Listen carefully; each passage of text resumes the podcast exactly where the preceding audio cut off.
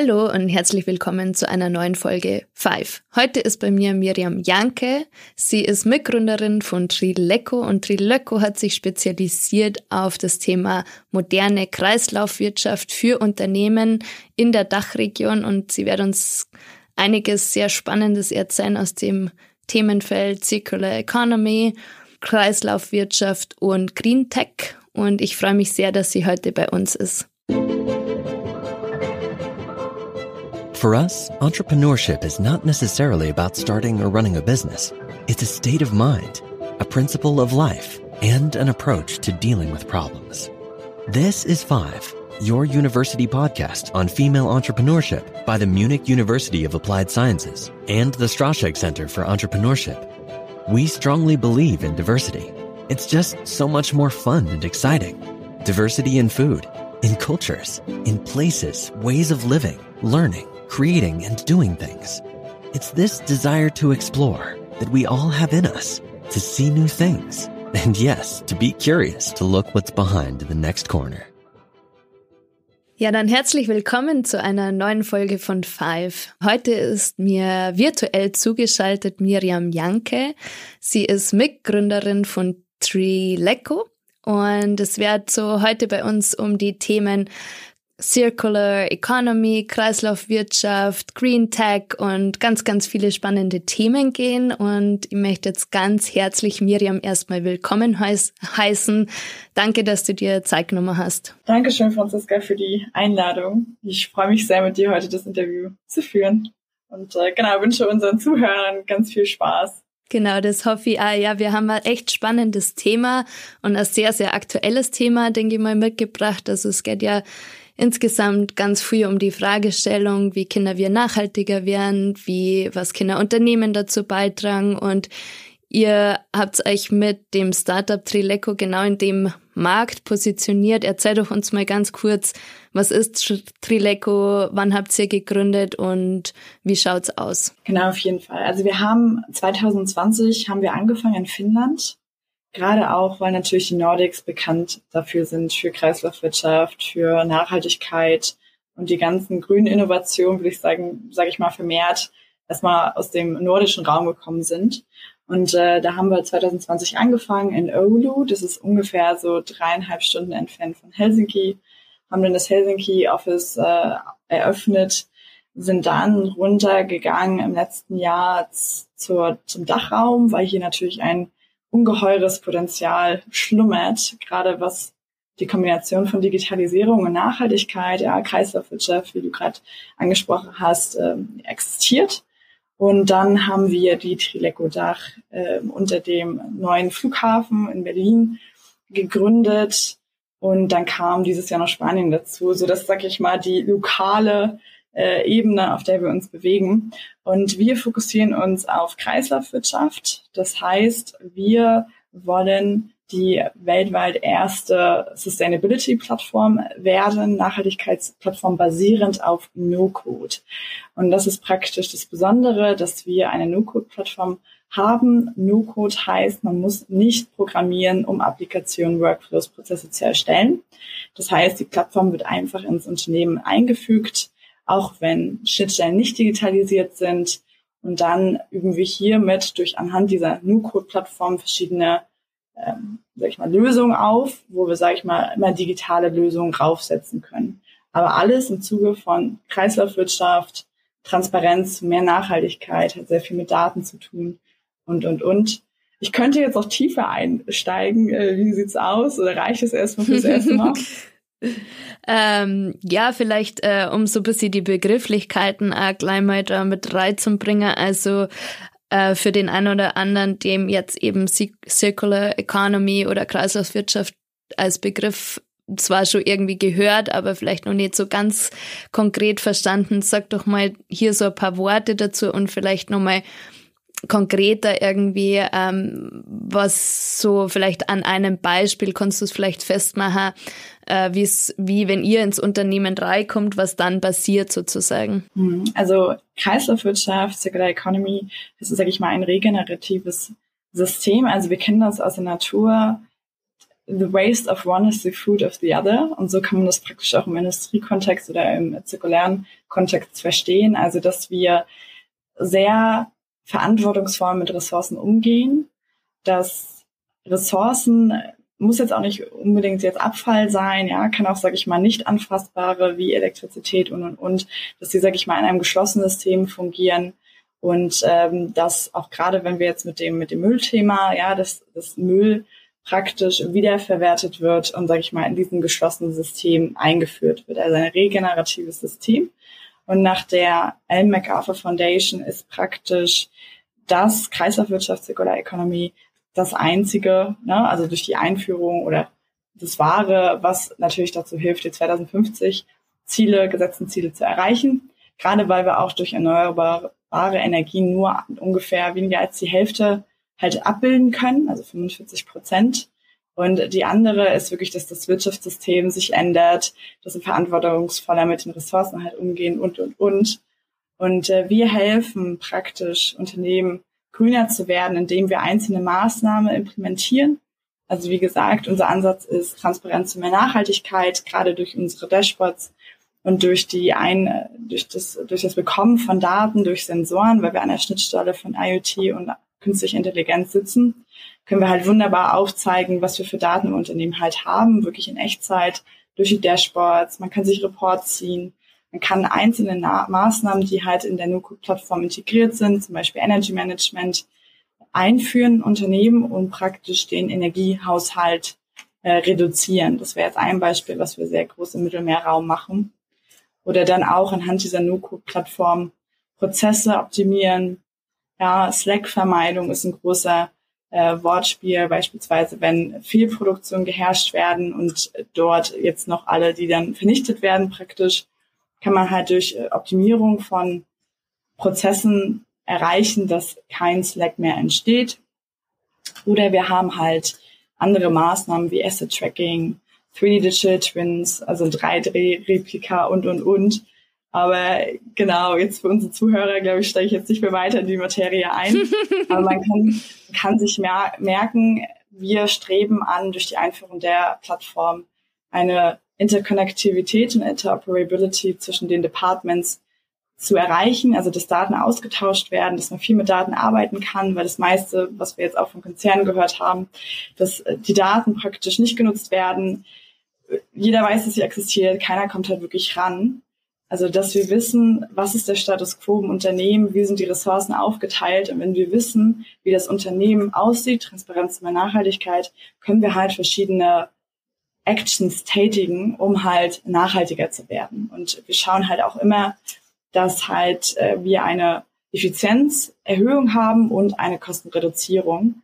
Also dass wir wirklich, dass Nachhaltigkeit, äh, dass wir zeigen wollen, dass Nachhaltigkeit nicht teuer ist, sondern wirklich ein super Investment, um halt auch die gegebenen Kosten im Unternehmen halt einzusparen. Ja, das ist ja eigentlich dann eine super Win-Win-Situation so. Also, dass du im Prinzip ähm, über diese äh, Datengenerierung sichtbar machen, Prozesse zu optimieren und dann gleichzeitig nur was äh, Positives für das Unternehmen und unsere Umwelt zu leisten. Also ähm, habt ihr da eigentlich einen recht interessanten äh, Geschäftsmodellmarkt für euch erschlossen. Ähm, vielleicht da die Frage ähm, zu dir, also wie, wie hast du, wie habt ihr euch, ihr seid ja am Anfang zu zweit gewesen. Also wie, wie habt ihr euch äh, kennengelernt und wie kam es eigentlich bei dir dazu, so in diese Green Tech ähm, Bereich, ähm, in, in dem Bereich zu gründen? Mhm. Also ich muss sagen, ich fand Software eigentlich schon immer cool. Ich habe mir 14 so meine erste Website programmiert. Das war aber so ein kleiner, ist ein kleiner Anknüpfungspunkt, wo ich sage, hätte ich, hätte ich na, vielleicht gedacht, dass in äh, zehn Jahre, ich bin jetzt 24, äh, in die Branche halt äh, rein reingehe. Und äh, da ich durch meinen Opa, der mir immer als Kind die ganzen Industrieprozesse oder die ganzen Maschinen erklärt hat, wie man wie das funktioniert, hatte ich dann so einen Industrie-Touchpoint. Und gerade weil wir in Manufacturing Logistics zu Hause sind und äh, uns eventuell nächstes Jahr in Healthcare reinbewegen, weil es einfach der schnell wachsende Markt ist und man da auch sehr viel Impact hinterlassen kann, ähm, genau, habe ich nicht eigentlich so ein bisschen in der Industrie halt, oder was heißt bisschen, habe mich sehr wohlgefühlt in der Industrie. Und ähm, genau, mit 14 ging es halt los. Dann äh, war halt Abi.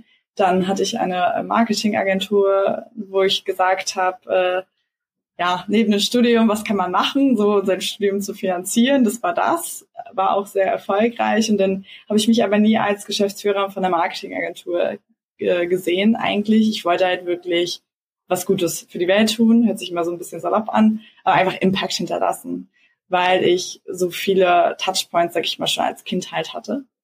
Und dann war ich kurz in den Nanotechnologie-Space bei Materialoberflächenbearbeitung und da habe ich auch den Hans kennengelernt.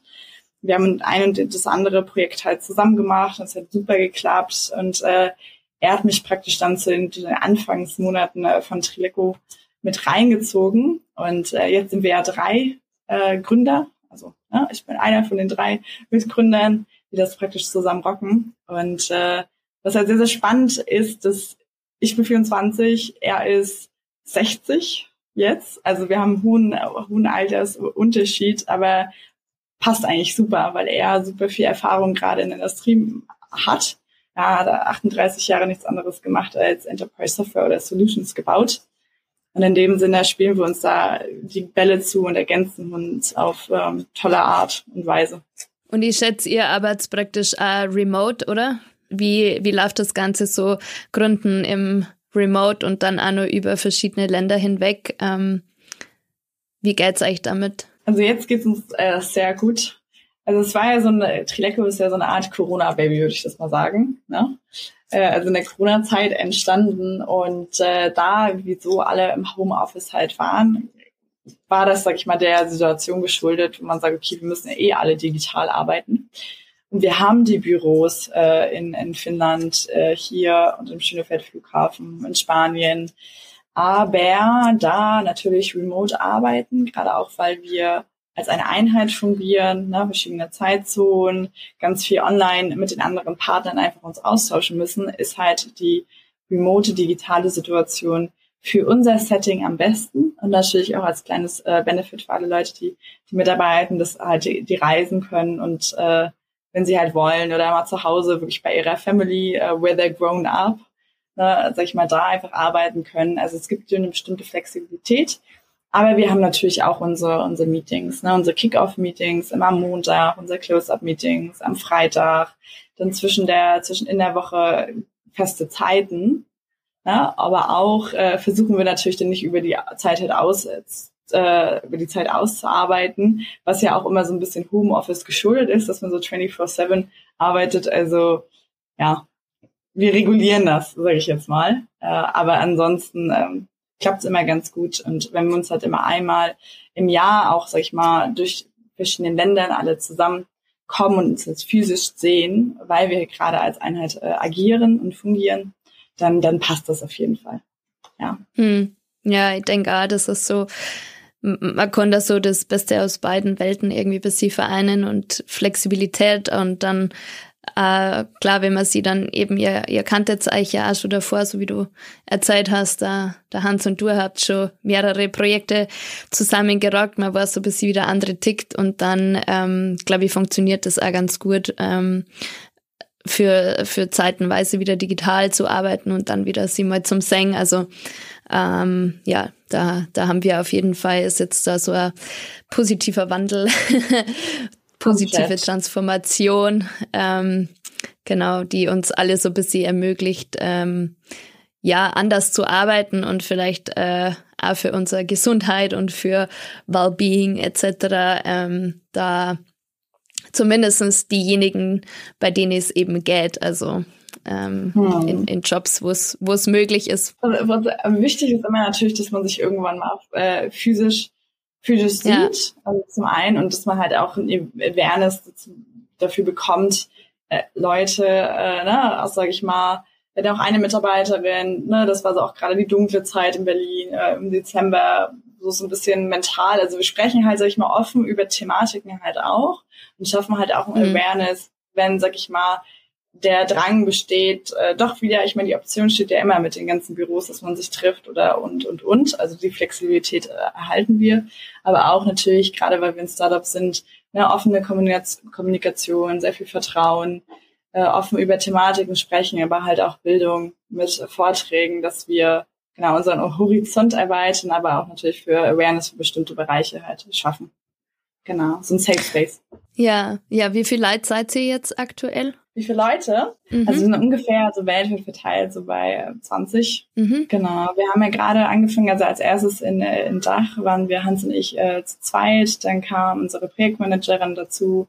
Dann haben wir sind wir jetzt zu sechs. Dann haben wir immer so Praktis noch, äh, weil wir auch mit Erasmus kooperieren. Bin ich immer super der Fan davon. Also sind wir ungefähr immer so zehn Leute. Jetzt stellen wir auch noch zwei Leute ein. Also wir wachsen äh, stetig, gerade in, in der, im Dachbereich. Und äh, weil hier der Markt einfach so groß ist und äh, hier so ein bisschen jetzt der Hauptfokus ist, natürlich. Was war so die große Vision? Äh, wo wollt ihr hier wo wir hinwollen, ist wirklich die, was ich auch am Anfang gesagt hatte, die weltweit äh, oder die erste Nachhaltigkeitsplattform äh, basierend auf No-Code, weil ne, Circular Economy, Kreislaufwirtschaft ist super wichtig, um 2050 Ziele zu erreichen, um Umwelt zu schonen. Ich bin ja auch so ein kleines Dorfi, komme ja aus Mecklenburg. Also ich liebe, ich liebe Natur, ich liebe Grün und äh, durch dieses ganze Awareness, gerade auch von der Gen Z, ist es einfach High Priority äh, für mich und für auch, sage ich jetzt mal, der Zukunft äh, geschuldet oder die andere Generation, dass wir halt irgendwas für die für die Welt tun und einfach, dass unser Benehmen vorher von damals oder was historisch äh, ne, passiert ist, einfach dann äh, zu verbessern. So und das ist äh, das ist die Vision auch gerade No-Code. Digitalisierung ist teuer. Na, aber durch No-Code, gerade da das Programmieren halt wegfällt und du nicht mehr programmieren musst, kannst du natürlich auch wunderbar äh, gegen Skills Shortage, was wir auch haben an IT oder Data Scientist halt entgegenwirken und bist halt auch schneller.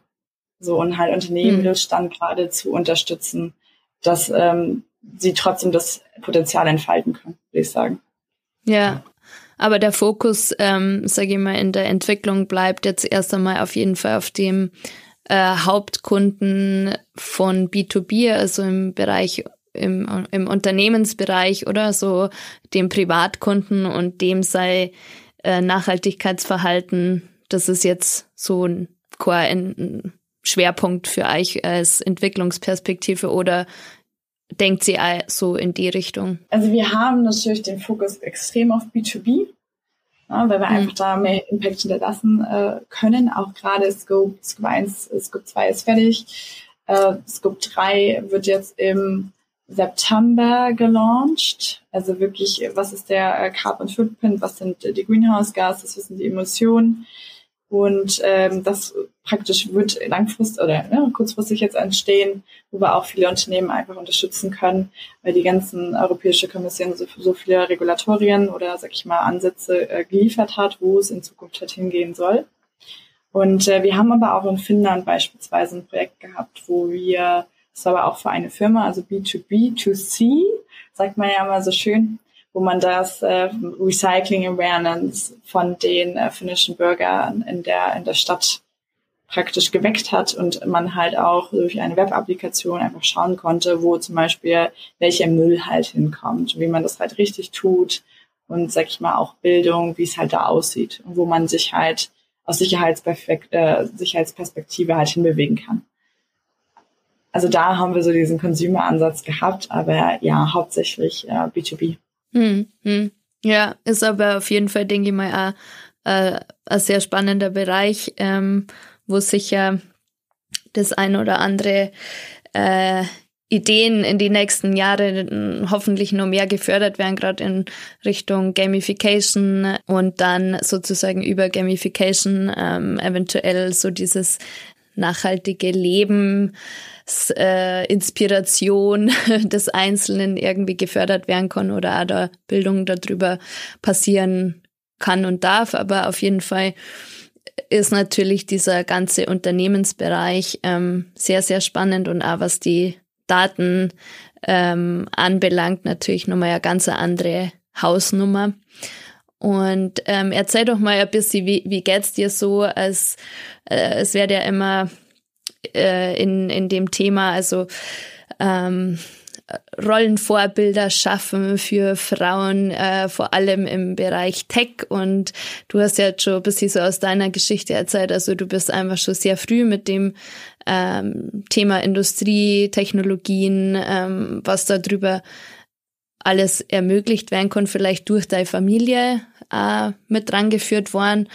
Ähm, wie geht's dir allgemein damit und in der Szene, sage ich mal, zu sein ähm, heute als 24-Jährige und äh, Gründerin und wie, wie kann man vielleicht schaffen, dass einfach nur mehr jüngere Frauen irgendwie sich motivieren ähm, über, also so diese Angst vor der Technik, Technologie, ähm, diese Hürden ähm, ja abzubauen und so, dass, dass wir auch da einfach zukünftig kein Problem mehr haben, ähm, mehr ähm, weibliche Vorbilder zu, zu finden. Mhm, komplett.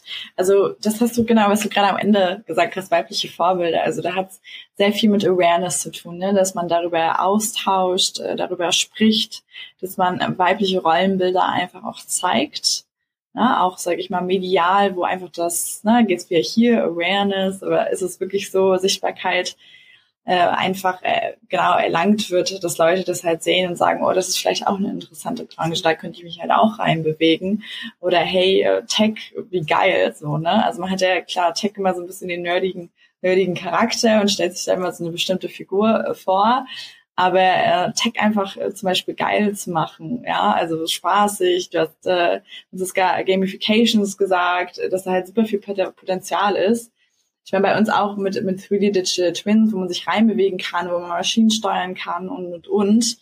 Äh, also super viele Möglichkeiten, was gerade auch Digitalisierung im Bereich Nachhaltigkeit halt äh, aufgetan wird und wie viele Challenges oder Probleme, das ist immer so negativ, aber Challenges, Herausforderungen einfach noch gegeben sind, äh, die man in Zukunft lösen kann.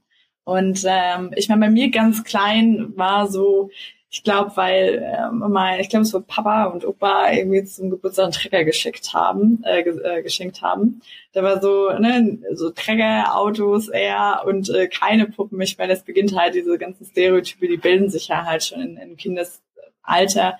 Wenn man sagt, so die ersten sieben Jahre sind am prägsamsten.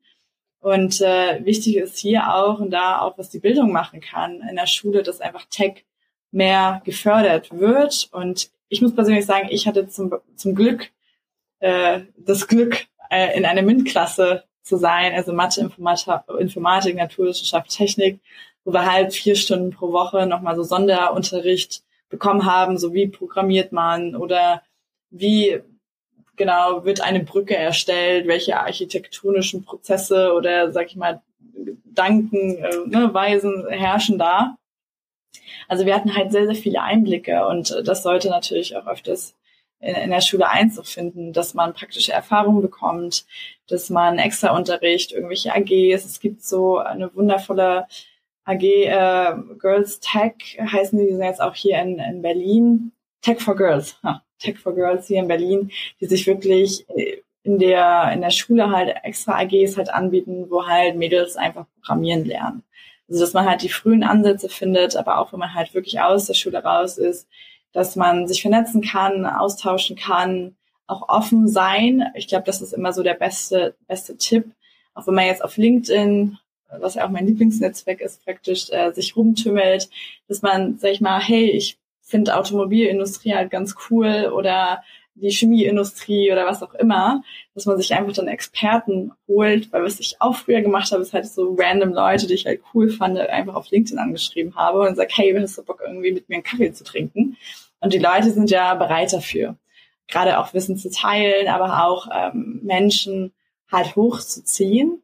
Und ich glaube, das ist wohl auch das Wichtigste, auf Leute wirklich zugehen, sich die Infos holen, weil die Informationen sind ja überall verfügbar. Und wenn man hautnah erleben möchte, wie es bei weiß nicht, Mercedes, BMW, was auch immer zugange, zugange geht, dann äh, findet man die Experten halt wirklich online ja, oder man tauscht sich halt wirklich physisch auf, äh, aus mit einem Kaffee und äh, genau ganz viele Leute kennenlernen bei Events beispielsweise und äh, einfach interessiert durchs Leben gehen, ne? dass es wirklich keine Grenzen gibt genau, mein Stigma ist immer so, es gibt kein Limit. Also wirklich kannst grenzenlos machen und dich halt hinbewegen, wo du halt möchtest. So, und es gibt kein geregeltes System oder sag ich mal Weg, den du halt gehen musst. Was hast du eigentlich studiert? Äh, Business Administration. Ah ja. Ja, das ist dementsprechend ja auch wieder ganz kurz Beispiel. Also wir hatten auch in, in der letzten Folge mit zwei Gründerinnen gesprochen, die eine digitale Plattform aufgebaut haben und die dann auch gesagt haben, ja, sie sind im Prinzip ein Tech-Unternehmen, aber haben jetzt beide auch keinen Tech-Hintergrund und einfach auch da sozusagen die, diese Hürde nochmal so, diese mentale Hürde, die man sie vielleicht setzt, äh, abzubauen. Also nur weil man jetzt nicht äh, unbedingt Informatik oder äh, Wirtschaftsinformatik oder dergleichen studiert hat, ist es jetzt nur keine ähm, Barriere, sage ich mal, sich äh, trotzdem in einer technologieorientierten Branche ähm, dann tätig zu sein. Und gerade im Gründungskontext braucht's, so wie du das ja auch schon vorher ein bisschen beschrieben hast, braucht's ja in einem Team immer verschiedene Stärken und äh, vor allem auch Diversität. Ähm, und da ist jetzt äh, zum Beispiel bei euch ja das, der Punkt kulturelle Diversität. Also ihr habt da ja relativ schnell dann verschiedene Länder mit drin. Ihr habt äh, Altersdiversität, sage ich mal, was du vorher schon angesprochen hast, hast einfach dadurch bringt man ähm, die verschiedenen Perspektiven auch mit rein. Also weil natürlich jemand, der 60 ist, vielleicht ähm, nochmal einen ganz anderen Blickwinkel ähm, auf Dinge hat äh, wie mit 24. Dann das Thema Geschlechterdiversität, also Frau, Mann. Ähm, also ich denke, äh, wie, wie, wie stellt ihr dazu? Waren, waren das bewusste Entscheidungen aber eigentlich so? Oder kam das jetzt eher durch Zufall, dass ihr da vielleicht als Startup auch schon recht divers irgendwie aufgestellt seid? Und wenn ja, welche Vorteile siehst du dahingehend? Mhm.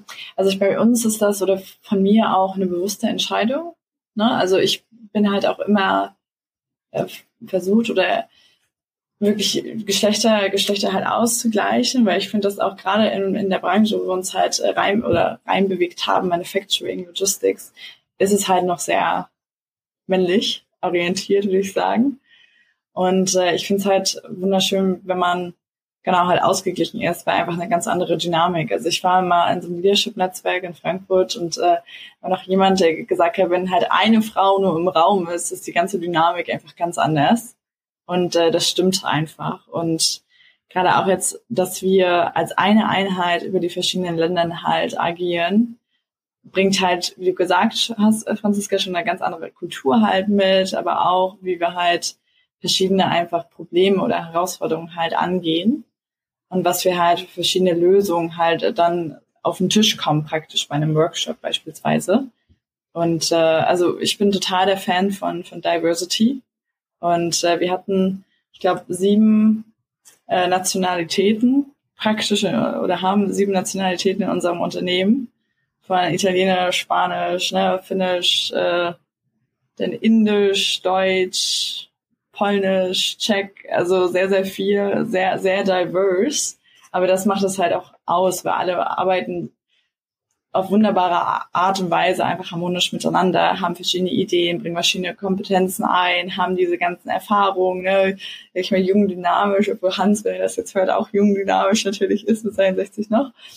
Das auf jeden Fall. Und äh, wirklich jeder hat ein offenes Mindset und äh, liebt es zu lernen. Und ich glaube, diese Komponente, gerade in einem Startup, äh, Verantwortung aufnehmen, aber auch die, dieses Lernen hauptsächlich, also macht ein Startup eigentlich aus. Ja, dass jeder wirklich wissenshungrig ist, sich Sachen abschaut und fragt, wieder offen, offene Kommunikation und, und, und. Und das klappt bei uns sehr gut.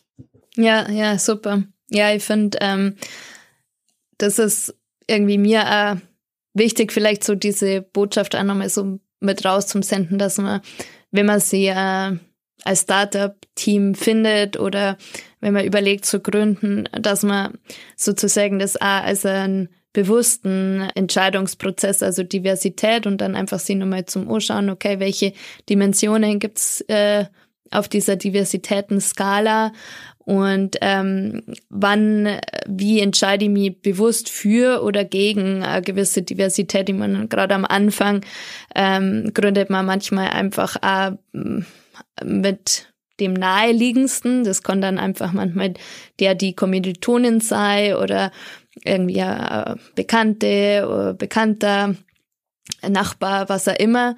Aber dann, sage ich mal, gerade im, im nächsten Schritt, wenn es dann so um äh, Investitionen Investoren, Investorinnen-Suche geht oder Wachstum, dann einfach auch nochmal so wirklich zum Schauen, okay, wie sind wir eigentlich aufgestellt als Team, welche, Fäh nicht nur, und dann nicht nur auf dieser Fähigkeitenebene, sondern wie viel Diversität wollen wir oder brauchen wir auch als äh, Startup-Team.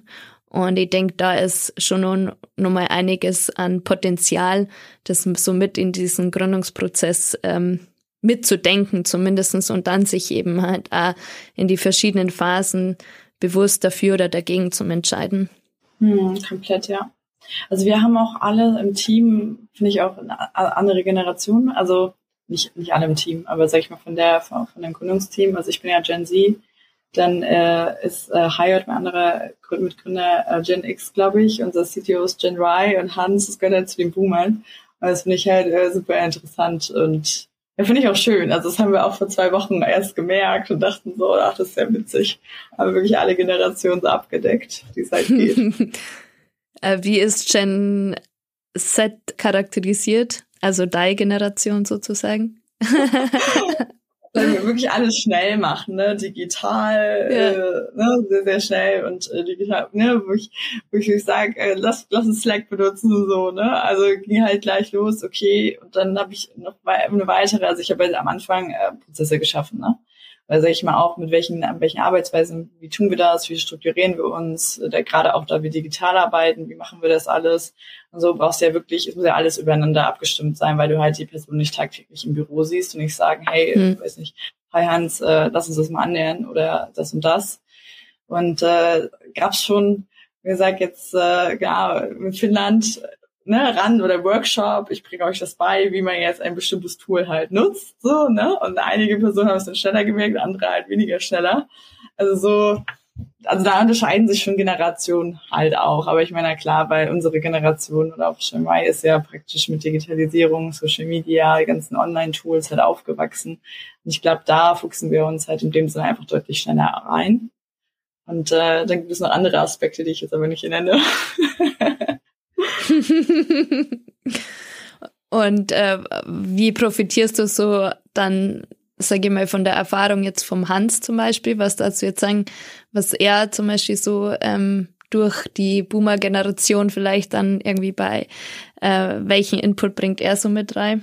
Er bringt wunderbaren äh, Input im, im Tech technischen rein. Also von Hans lerne ich gerade auch technisch sehr, sehr viel weil er schon seit 38 Jahren nichts anderes halt macht als Lösungen. Seine Perspektive einfach auch nochmal, weil er ja einem Konzern gearbeitet hat. Na, wie strukturiert man das auch? Ist bei uns auch interessant, wenn wir beispielsweise wachsen. Also, weil meine Kompetenz bezieht sich ja auf äh, Startup und ein bisschen darüber hinaus. Aber gerade so Großkonzern, eine Wachstum mit sehr schnell Einstellen von Mitarbeiter. Wir haben vor, dieses Jahr noch in die Finanzierung zu gehen also dann wird es natürlich ganz schnell, ne, ganz schnell Prozesse, das ist gut. Aber dann sag ich mal auf diesen Draufblick, wie sieht das halt bei den ganz Großen aus und wie machen die das, dass wir uns natürlich auch fokussieren können, so nach oben zu gehen. Das finde ich ganz spannend. Und äh, auch wenn er genau technische ähm, Herausforderungen einfach äh, avisiert, äh, zu sagen, wie kann man das halt machen? Ja? Oder wie, wie haben wir das damals bei dem und dem halt gemacht, äh, noch zu Microsoft-Zeiten beispielsweise. Das ist halt immer super interessant. Und äh, manchmal muss man irgendwie immer zurückholen, weil er einfach, er liebt Tech so und ich bin halt immer super begeistert und ich liebe halt auch Tech und äh, genau, wenn er immer so technisches Wissen halt teilt, äh, das finde ich immer sehr wertvoll. Da kann ich sehr viel, sehr viel von ihm lernen, muss ich sagen. Und zum Thema Finanzierung, also weil du gerade das Stichwort genannt hast, ähm, das heißt, ihr werdet euch finanzieren über ähm, Venture Capital oder Business Angel oder was, was ist so, was sind so die nächsten Schritte dahingehend? Hm. Also wir müssen auf jeden Fall unseren Growth, unser Wachstum halt supporten. Das ist, sage ich mal, das Ausschlaggebende, weil wir weil sehr, sehr viel ongoing ist bei uns, auch an Projekten. Das heißt, um halt das nächste Level halt zu erreichen, wollen wir halt äh, Gelder einsammeln. VC ist ja gerade, ich habe mich mit einem äh, Kollegen jetzt am Wochenende unterhalten, der kommt aus diesem ganzen VC-Sektorraum, ist jetzt ein bisschen schwierig, gerade auch durch die marktwirtschaftliche Lage. Ne? Hm. Jeder hält so, sag ich mal, sein Geld so zurück, gerade die VCs. Family Offices ist wahrscheinlich auch ein guter Deal, weil Family Offices vielleicht nicht zu den Zügen gekommen sind, sondern eher die VCs. Ne? Dann hm. Business Angels äh, investieren, was ich gehört habe, so nach wie vor. Aber da wir auch eine etwas größere Runde anstreben, denke ich, wir tendieren zu den größeren Sachen. Und äh, da sind wir jetzt auch schon in Gesprächen und werden mhm. jetzt so in den nächsten Wochen unsere ganze, unser Präsentationsmaterial nochmal überarbeitet, äh, überarbeiten Richtung Finanzierung, dass wir da auch wirklich dann im nächsten Monat halt in volle, in die vollen Züge gehen können. Ja. Also von was für einem Volumen reden wir da so? Also von mehrere Millionen. Also ich will jetzt keine Zahl mhm. nennen, äh, ja. weil wir das ja auch nicht offen äh, kommuniziert haben, dass wir ähm, raisen mhm. wollen. Aber schon, sag ich mal, in der Größenordnung, um einfach die verschiedenen Parteien zu unterstützen. Und weil wir mhm. auch sehr viel vorhaben mit unserer Plattform. Wir haben jetzt, arbeiten ja jetzt mit Brandenburg zusammen, haben jetzt ein sehr großes Projekt. Und ähm, da wird noch auch sehr, sehr viel passieren, auch Richtung jetzt Nachhaltigkeit und Daten. Und ähm, haben wir sehr, haben wir eine sehr große Vision, wo es eigentlich hingehen soll. Genau. Und dann praktisch äh, Richtung weitere Expansion in andere Länder oder? Nee, das nicht. Also wir wollen uns natürlich jetzt erstmal mhm. ne, aufbauen hier, sag ich mal, ein Dach. Ich meine, Dach ist halt ein super großes Potenzial, Spanien auch. Ne, die Nordics weiter noch ausführen, Italien soll auch noch hinzukommen so, aber erstmal wirklich hier Dach fokussiert.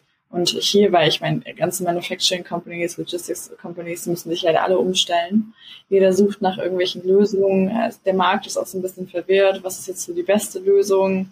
Na, ich meine, No-Code bei uns ist natürlich, dass wenn Regulatorien sich ändern, können wir die Lego-Bausteine, wie so ein Lego-Baukasten, kannst du es vorstellen, kannst du einfach austauschen, weil es halt kein Code erforderlich halt ist. Es muss, das heißt, du musst dann nicht von vorne starten wieder und den ganzen Code zu schreiben. Das ist halt super effektiv und darum ist auch unsere Lösung und der No-Code-Markt wächst ja äh, rasant. So, der ist, ne, so, das sage ich mal, die Zukunft, sagt man ja. Also the future of coding is not coding at all.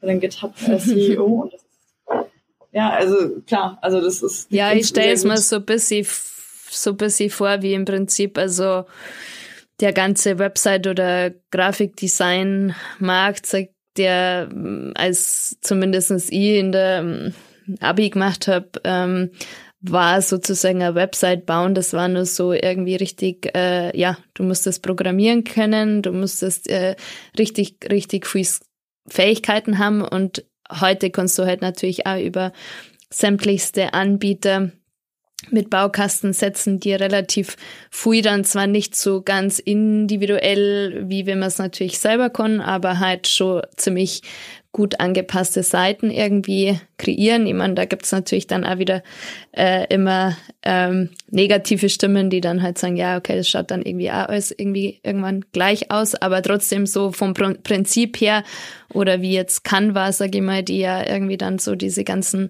Designlösungen bieten für Nicht-Designer oder Nicht-Grafiker und du kannst relativ schnell ganz gute Layout-Sachen irgendwie ähm, produzieren und ich schätze mal, also zumindestens ist, das, das sind so die ersten Bilder, die so in meinem Kopf kamen, als du das mit No-Code ähm, erwähnt hast, äh, sage ich mal, nur in einem anderen Kontext halt angewandt. Und ähm, das ist natürlich, wenn man dadurch dann relativ schnell irgendwie auch noch äh, einen positiven Beitrag für unsere Umwelt und für die Nachhaltigkeitsstrategien. Also ich denke, es kann nur so funktionieren, wenn es halt einfach effizient ähm, Bau, Baustein modullastig irgendwie ähm, individualisiert, flexibilisiert für Unternehmen ähm, machbar ist.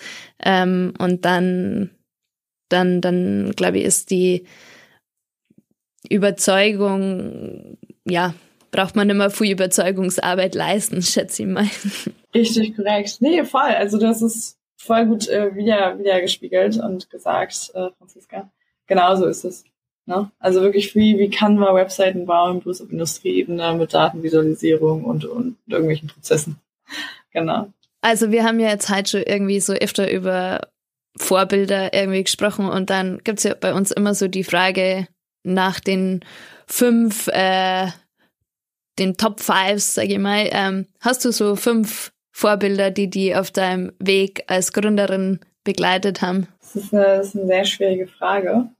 Also ich glaube, dass ich einfach viele Leute in meinem Umfeld auch gehabt habe oder im Laufe der Journey oder in der Journey ist ja immer eine Reise, in der ich mich gerade befinde und sehr viele Leute auch anschaue und sage, wie agieren sie halt, zum Beispiel in der Öffentlichkeit, wie benehmen sie sich, was kann man vielleicht auch selbst abschauen, äh, also ne, abschauen und für sich, sage ich mal, implementieren und dann natürlich auch zu reflektieren, was so an sich halt, äh, genau, man halt verbessern kann oder ne, noch ein bisschen zu optimieren und und und. Aber so an sich so fünf Leute zu nennen, fällt mir eigentlich an sich schwer, weil es einfach eine große Anzahl von Menschen waren, die ich einfach genial mhm. finde und äh, fand.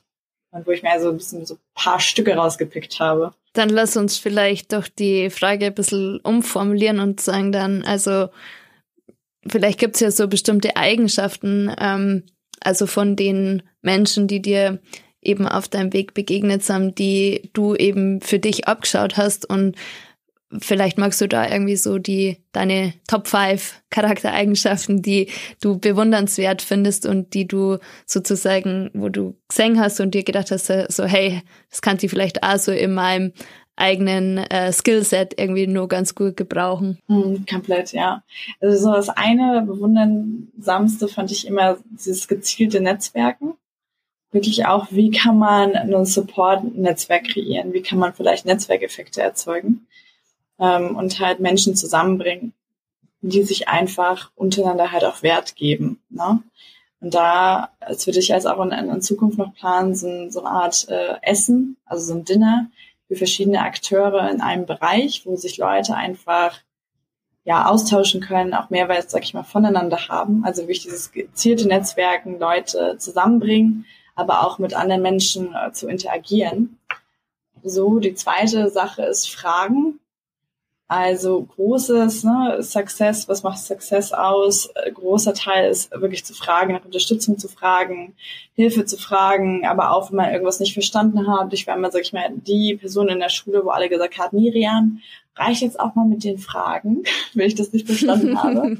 ich gesagt habe, that's your job, man, to uh, woman, to explain me that. Uh, Genau, wo ich dann immer gesagt habe, ist mir auch egal, ich will jetzt wissen, wie es halt funktioniert, auch wenn ich es jetzt nicht verstanden habe. Und alle immer so, es reicht doch jetzt, Miri, schon wieder, ist so viel, bla. Äh, aber das ist wirklich, sag ich mal, der Schlüssel auch zum Erfolg. Oder dass man halt auch Leute, genau, also fragt nach Wissen, nach Kontakte, ne, sag ich mal, Mehrwert äh, miteinander kreieren oder füreinander kreieren. Das ist so das wichtigste. Zweite, dann natürlich die dritte Sache auch sich zu zeigen, also nicht jetzt in, in der Kammer halt irgendwie arbeiten und also ihr eigenes oder dein eigenes Ding halt zu machen, das halt auch, aber halt auch das öffentlich zu kommunizieren, weil durch die öffentliche Interaktion, gerade jetzt auch auf LinkedIn, kommen einfach super viele Opportunities, Möglichkeiten auf dich zu, wo Leute sagen, hey, ich habe gerade das gesehen, mega cool, hast zum Beispiel an die oder den gedacht. Ähm, so ist es jetzt beispielsweise mit der BMB Foundation äh, geklappt, dass äh, genau jemand, äh, Thomas, äh, auf mich aufmerksam wurde und gesagt hat, hey, hast du Bock äh, mitzukommen zum Responsible Leadership Netzwerk und und und. Also das beispielsweise dann natürlich auch Herausforderungen halt anzunehmen, also freakig zu sein und dich halt, sag ich mal, in ja, Situationen halt äh, zu pushen, wo du sagst, oh, ich fühle mich halt mega uncomfortable, aber you know, I can learn from that also wirklich so offen zu sein oder einfach mal zum VC zu pitchen, auch wenn man gerade vielleicht auch kein Funding braucht, einfach mal zu sehen, wie es halt ist oder wie es halt in Zukunft sein kann. Und ähm, die fünfte Sache ist, was ich sehr beeindruckend finde, von auch von meinem Netzwerk, ist, so eine manche, so eine, so eine Optimierer-Freaks, die halt, sag ich mal, den ganzen Tagesablauf halt perfekt halt abstimmen. Ne? Und äh, ich habe es auch eingeführt, wo ich immer sage, wöchentlich setze ich mich halt hin und sage, okay, was ist jetzt diese Woche passiert, was kann ich besser machen, wie plane ich jetzt mal meine nächste Woche. Und das Ganze mache ich immer so alle sechs Monate halt richtig, wo man sagt, so Halbjahresreflexion. Und dann halt auch nochmal für das, für das Jahr setze ich mich halt immer nach Weihnachten fünf Tage wirklich hin und sagst so, hey, wie war jetzt dein Jahr? Was möchte ich halt das andere Jahr halt erreichen? Auch erreichen bedeutet halt nicht immer Karriere. Erreichen bedeutet für mich wirklich Erfolg zu haben in den verschiedenen sieben Lebensbereichen, die ich für mich jetzt definiert habe. Ja, Familie, Freunde, das soziale Wissen, ne, Hobbys, sage ich jetzt mal, und dann halt Karriere und noch die ganzen anderen. Also Sport und Gesundheit natürlich auch nicht äh, zu verfehlen und nicht zu missen. Ganz wichtig ist und das ist, sage ich mal, für, für, für mich Erfolg, wirklich den Ausgleich und Harmonie in den verschiedenen sieben Lebensbereiche zu erzielen. Und äh, genau, also da kann man auch, gerade wenn man sich mit anderen GründerInnen oder Leuten halt austauscht, äh, auch sehr viel erfahren, ne, was, was die, sag ich mal, für Eigenschaften haben und was du vielleicht auch selbst äh, implementieren kannst. Ja, das sind doch äh, abschließend fünf sehr gute Tipps, die man irgendwie für sich selber mitnehmen kann. Und ich glaube auch diesen letzten Punkt, was bedeutet Erfolg für einen selber und fand ich jetzt irgendwie auch ein ganz schöner abschließenden Satz, so dass, also, oder Gedanken, diese ganzheitliche Sicht, die du da ähm, praktisch für dich anwendest. Also, dass man nicht nur den einen Bereich ähm, unabhängig von den anderen sieht, sondern einfach ganzheitlich auf sein Leben schaut und sagt, okay, wie kann ich das, manchmal ist vielleicht der Bereich erfolgreicher, manchmal der, aber wie kann ich so insgesamt vielleicht in Einklang miteinander bringen und genau nur, wenn sozusagen ja ich auf mich selbst achte und was du ja schon genannt hast, egal ob das jetzt Gesundheit, Weiterentwicklung, weiter lernen, äh, so, so wenn ich auf mich selbst achte, dann kann ich praktisch ja auch wieder was Positives rausgeben in die ähm, Welt, in die Gesellschaft und ich denke, das sind ganz äh, inspirierende Abschlussworte, oder? Äh, und freue mich sehr über dieses schöne Gespräch mit dir, virtuell zwischen München und Berlin und wünsche euch für euer Finanzierung und für die weiteren Schritte auf jeden Fall alles erdenklich Gute und äh, freue mich weiterhin über LinkedIn von dir zu hören, zu lesen und Danke für deine Zeit, Miriam. Danke, Franziska, für den wundervollen Abschluss. Und äh, wenn ich nach München komme, dann catchen wir uns auf jeden Fall mal ab, weil du nach Berlin. Da freue ich mich sehr oder würde ich mich sehr ja. freuen. Danke. Auf jeden Dank. Fall, sehr gern. Ciao. Ciao. This was Five, your university podcast on female entrepreneurship. We hope that today's episode sparked your curiosity and leaves you feeling inspired and motivated to explore further. Follow us on Spotify, Deezer, iTunes, or Google Podcast to never miss upcoming insights on inspiring startup stories. Thanks for listening, and until next time.